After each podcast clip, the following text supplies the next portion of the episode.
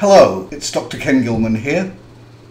My website, psychotropical.info, has got a lot of information about these drugs called MAOIs. And the subject of this little introduction today is to do with the diet that's fairly easy but necessary when you're taking MAOIs. This should be considered in the context of what's on my website and there's information on the website and also the website refers to a number of scientific papers that I've published. So that's the background. Now, it's difficult to talk about tyramine in the diet, which is responsible for what's called the cheese reaction without mentioning that there is a lot of misinformation about, and unfortunately, a lot of standard texts, medical textbooks, and other sources of information that would normally be considered reliable have got a lot of incorrect information about diet and MAOIs generally. The reason for that is really an accident of history. I won't go into it in detail. But nobody's taken much interest in these drugs for a few decades now, so a lot of the information has just been allowed to lapse. And more recent research has revealed a lot of useful new information. That particularly applies to tyramine in food. Now, it's just tyramine in food which is the amino acid that's of concern. So let me say a few words about it. First of all, three important, simple generalizations. The first one is that nowadays there are very, very few foods that have seriously high levels of tyramine, like there used to be in decades past. I've written a lot about that on the website, so I won't go into it in detail here, but essentially it's to do with modern food handling practices. That's the first important thing to understand. So, a lot of what was said in the past isn't really applicable now because tyramine levels in foods are so much lower now. Now, the second point that goes very much hand in hand with that is there's been an insufficient understanding, and this includes doctors, and an insufficient emphasis on the fact that the blood pressure elevation that can follow tyramine ingestion in food is a strictly dose related phenomenon. You have to eat quite a lot of tyramine to get a seriously high blood pressure for any length of time. The kinds of amount of tyramine that are in a vast majority of all the foods we now eat in the Western world might occasionally be capable of raising the blood pressure a little bit, but not to a dangerous extent and not long enough to cause a significant risk of a stroke, which is the theoretical risk. There's been a lot of concern about this over the years, and people have really got quite worried.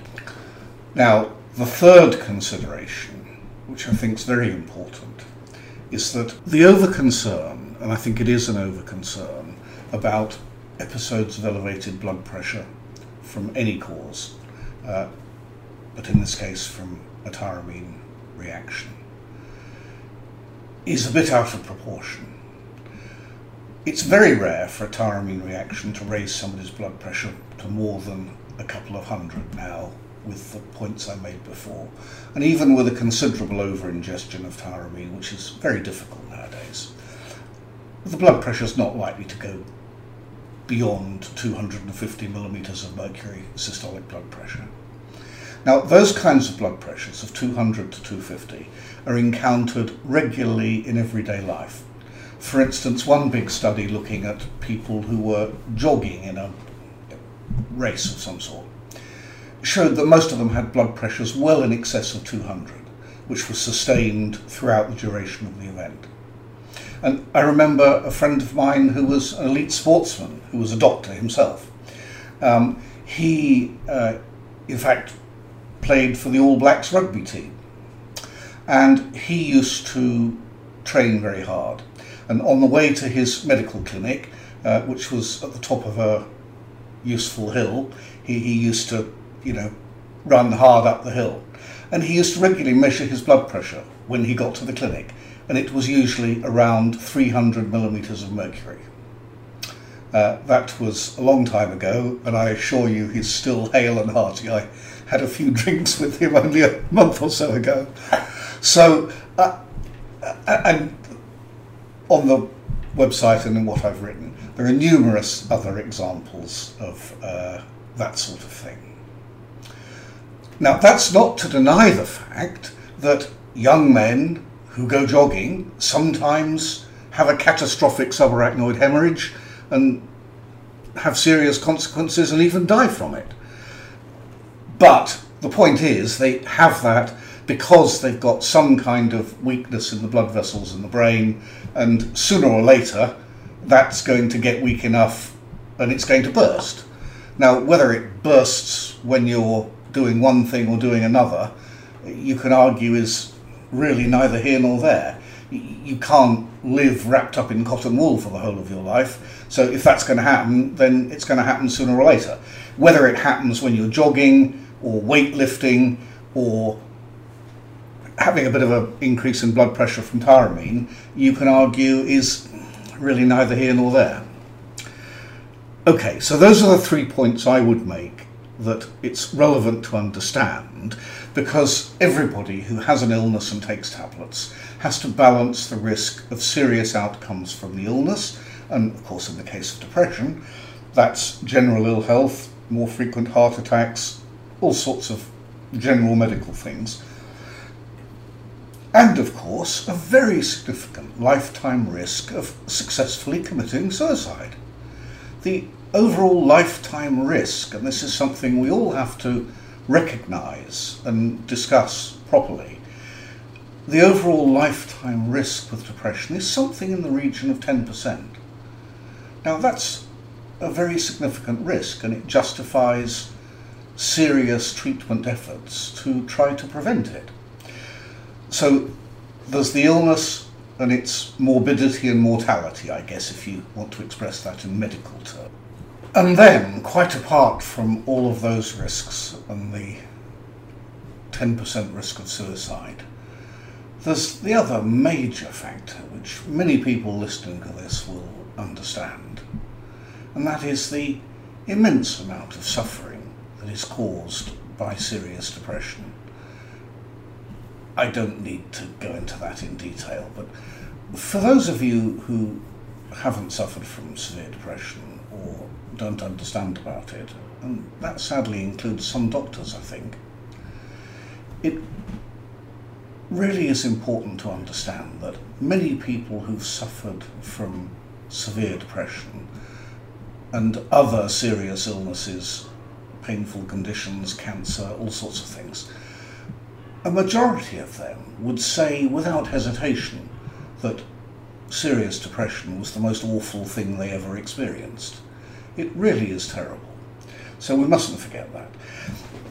So those various considerations which we've gone through are an important context to understanding the business of the uh, tyramine diet and the risks of the illness and the really very small risks of getting the really very small risks of uh, coming to any serious harm because of the ingestion of excessive quantities of tyramine. So I think it really is very relevant for people considering this kind of treatment to have uh, a proper and comprehensive understanding of that, and I hope that explanation has helped. Now, I want to move on now to giving a, a brief overview of the short tyramine and drug interactions abbreviated document which you can download from my website. And I'm looking at the text here because, of course, I want to go through it in the order that I've put it in here. And it's a long time since I did it, so I can't remember it all So the key, the key facts I've put at the beginning. And the first one, it really is important. For a great majority of people in the Western world who eat a normal, sensible diet, and when I say sensible, I mean not excessive quantities of things, you know, not guzzling a huge bar of chocolate or a, a half a kilo of cheese at one sitting and stuff like that. People who eat a sensible, healthy diet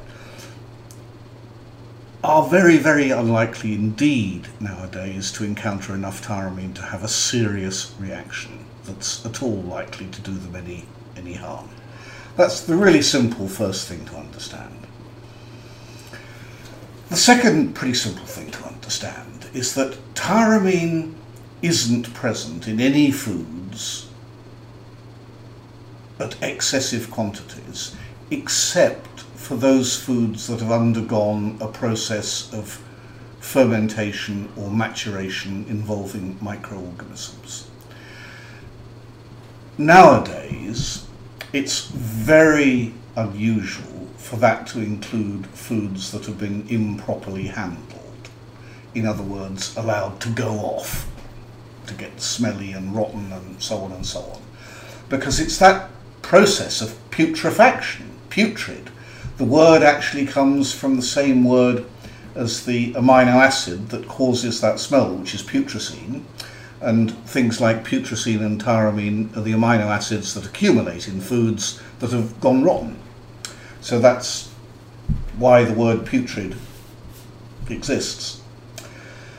So that's rare nowadays. It can happen. I mean, for instance, foods like liver, if they're stored for an excessive length of time in a domestic refrigerator, especially one that isn't uh, properly um, you know, minus four or less, and some domestic fridges are not very good at keeping things properly cold. That could accumulate enough tyramine to cause a bit of a reaction. It's unlikely to incu- accumulate a really large amount of tyramine, but I certainly have seen and heard of one or two cases where people have had uh, quite a healthy elevation of blood pressure because they've eaten a piece of liver that's been in the fridge for too long. So it is important so it is important to realise that you have to pay proper attention to food hygiene and storage. But that said, the only foods that you're going to encounter nowadays that might possibly have higher levels of tyramine sufficient to cause trouble are foods that have been produced by a maturation process. So that includes the commonest ones cheese, fish sauces, especially ones from the east, uh, and uh, soy sauces. They're all foods that are produced by process of maturation. Now, the old idea that you know, cheddar cheese or whatever, blue cheese, etc., etc., had very high levels of tyramine is an oversimplification and is essentially not true. Nowadays, almost all of these food making processes, whether it's the production of fermented salami type meats or soy sauce, fish sauce, whatever, are done in a way which minimizes the production of tyramine. So, for tyramine to be produced, you don't just have to have the action of fermentation or, or maturation, you know, like with matured sausages or something the organisms that perform that have to be organisms that are capable of producing tyramine. And in fact, most organisms aren't capable of producing large amounts of tyramine as a byproduct that accumulates in the food. And modern food processing science has in fact produced cultures for producing all of these things that don't produce tyramine. So most cheese makers, salami makers, soy sauce makers, etc., now deliberately use starter cultures for production which contain organisms which don't produce tyramine. So in actual fact, most of those things that you see nowadays have really quite lo- low levels of tyramine in.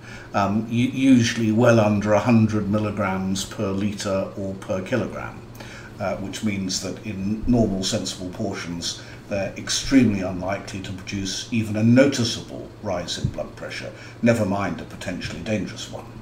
So that, I think, puts uh, modern foods into perspective in relation to a lot of those things. Care is still required, there's no question about that, but the point is it's not difficult and you have to be pretty cavalier and eat pretty large amounts of stuff where you're very unlucky to get a very high tyramine one before you're even going to get a, a modest reaction in a vast majority of circumstances. So that puts it into perspective a bit, I think. Um, I've sort of half covered this already, but the next point is to emphasize that any elevation of blood pressure that results from ingestion of tyramine is strictly dose related. So the typical reactions that doctors will see nowadays from people who've followed any half sensible advice like this are going to be quite mild elevations of uh, blood pressure which don't last for more than an hour or so. Two hours at the very most.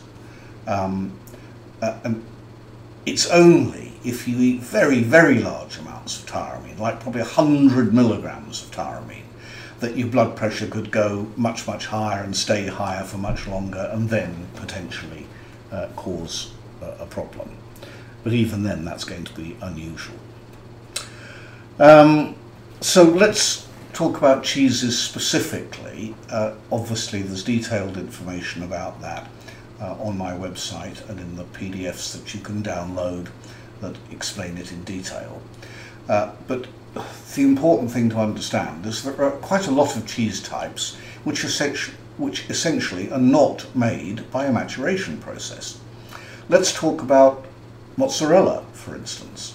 That's not a matured cheese and it does not contain tyramine, nor does milk, of course, and nor does yogurt. Um, so if you have a pizza that's made in the traditional way with mozzarella cheese, which I believe I'm correct in saying is the traditional Italian cheese that's used on pizza, there's going to be no tyramine in it. None. The toppings, perhaps if they were a matured fermented salami type product, might contain a little bit of tyramine, but as I've already said, most fermented sausages, certainly in the European Union, and I dare say in North America to the extent that they're produced there, um, are going to be made using those same processes that minimize the production of tyramine. And there's a huge amount of data in the stuff that I've published about the uh, levels of tyramine in things like salami sausages. Um, and generally speaking, they're pretty low. And of course, unless you're very strange, you, you, you don't eat one whole huge salami sausage. You, slice it and put tiny thin slices across the pizza, and there might be perhaps a dozen slices on a pizza. Uh, uh and the total weight of all of those slices is unlikely to be more than what 50 100 grams maximum uh, and so the portion you're going to eat is going to have 25 grams of salami on it now even the most hairy salami from some little deli in the middle of country Italy or something is unlikely to have more than 500 milligrams per kilogram of tyramine. So work it out. You know, the chance of eating more than 10 milligrams of tyramine from something like that is extremely low. So that again emphasizes the fact that if you're just a little bit conscious of these things and have a little bit of knowledge, you can quite easily steer around any potential difficulties and make sure that you don't eat anything uh, that's got very large quantities of tyramine in it. Okay, what's the next point on here? Cheeses. So yes, uh, oh, yeah. Okay, so okay, so having just emphasised that uh, reactions are likely to be relatively mild and relatively short-lived, i.e., not more than two hours, usually often only an hour or so. Um,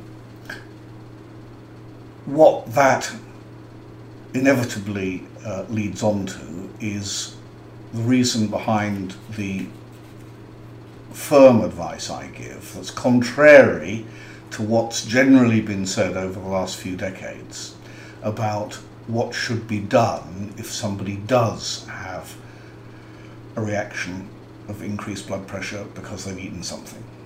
And the answer is nothing.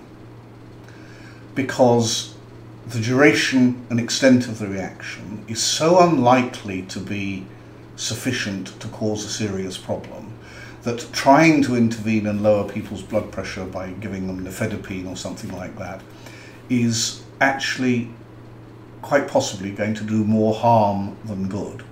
The details about that are again in the things I've published and on the website, so I won't go into them in depth here, but it is important to understand that. Nowadays, most people who are admitted to hospital with severe hypertension are not generally given aggressive treatment with drugs like that. The experts in those fields uh, say that you shouldn't reduce people's blood pressure in less than 24 to 48 hours. So, uh, rapid reduction of blood pressure is basically not practiced in modern medicine. It should be a careful and gradual process. So, I think if you understand those things, you understand why, in a vast majority of cases, almost always in fact, it's better not to do anything except keep calm, relax, and take a benzodiazepine. For the kinds of syndromes that are treated in emergency rooms and casualty departments and such like, whatever they're caused by, whether it's serotonin toxicity or the ingestion of large amounts of ice, amphetamine, or something like this, one of the commonest treatments that's used now is to sedate people heavily with a large dose of benzodiazepine, a Valium type drug, in other words. So, almost certainly, the safest thing to do if people feel impelled to do anything at all is to take a good sized dose of benzodiazepine and keep calm. Um,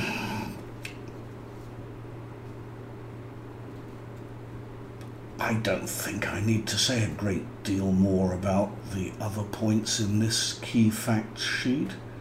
Uh, oh, yes, oh, perhaps I will. The variability of sensitivity to tyramine. It's the same for everything in biological systems. It doesn't matter whether it's the dose of a drug. With a great majority of the drugs that we use, if you take the real extremes, you, know, you take a thousand people and look at the extremes in a large group like that, you'll probably find that the dose that's applicable, the lowest dose for a small percentage of people at that end of the scale, is one tenth of the dose that's needed for people at the opposite end of the scale. So, roughly a tenfold variation in the dose of a great majority of drugs between the absolute maximum and minimum that's appropriate for different people. And the same applies to tyramine, perhaps not quite to that extent, although the data on this is not that extensive, so we can't say definitively. But the, the same ballpark uh, figures seem to apply, uh, and there's an approximately five-fold variation in people's sensitivity to tyramine. So it may be that there'll be a few people who are so sensitive to tyramine that even 10 milligrams of tyramine uh, will cause them to have a significant elevation of blood pressure. I say significant elevation, I don't mean necessarily a dangerous elevation, but a measurable elevation that's significant and might even produce a bit of a headache for an hour or so. But that's exceptional. It seems, for all the data we've got now, and again, I've reviewed that in my various scientific publications and on the website, it seems that most people probably need to ingest at least 25 milligrams of tyramine whilst they're on an MAOI like Parnate, tranylcypromine, before they get a serious elevation of blood pressure. That's a fair bit of tyramine. And there are certainly quite a significant proportion uh, who can ingest even more than that and still not get much of a blood pressure elevation. So it is important to see these things in perspective and to remember that there is a significant variation uh, between different people in their sensitivity to tyramine.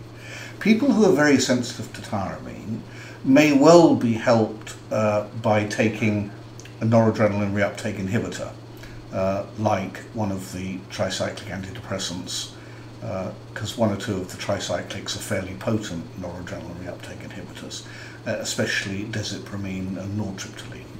So if you take one of those drugs, that will definitely uh, make you less sensitive to tyramine, and in fact, a decent sized dose of something like desipramine will virtually make you immune to any blood pressure elevation whilst you're taking tyramine.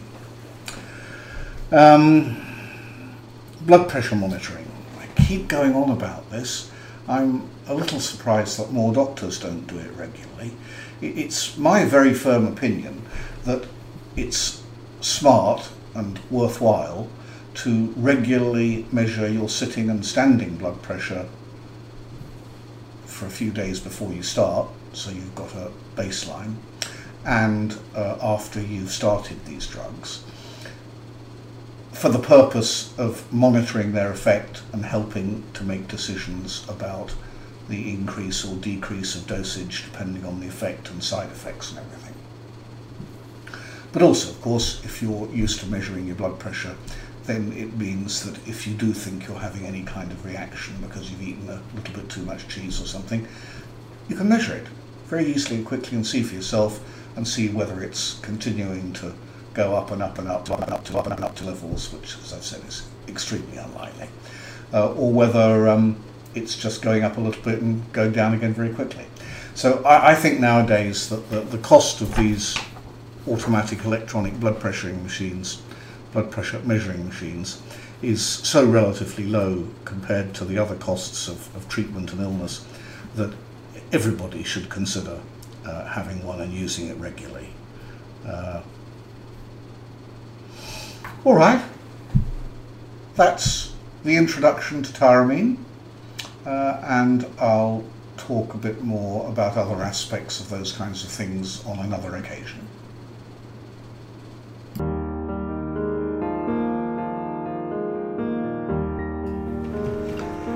If you have found this podcast useful, and it's a good way for you to get information about the sorts of things that are on my website, then uh, do sign up so that we can automatically send you notifications of the new podcasts.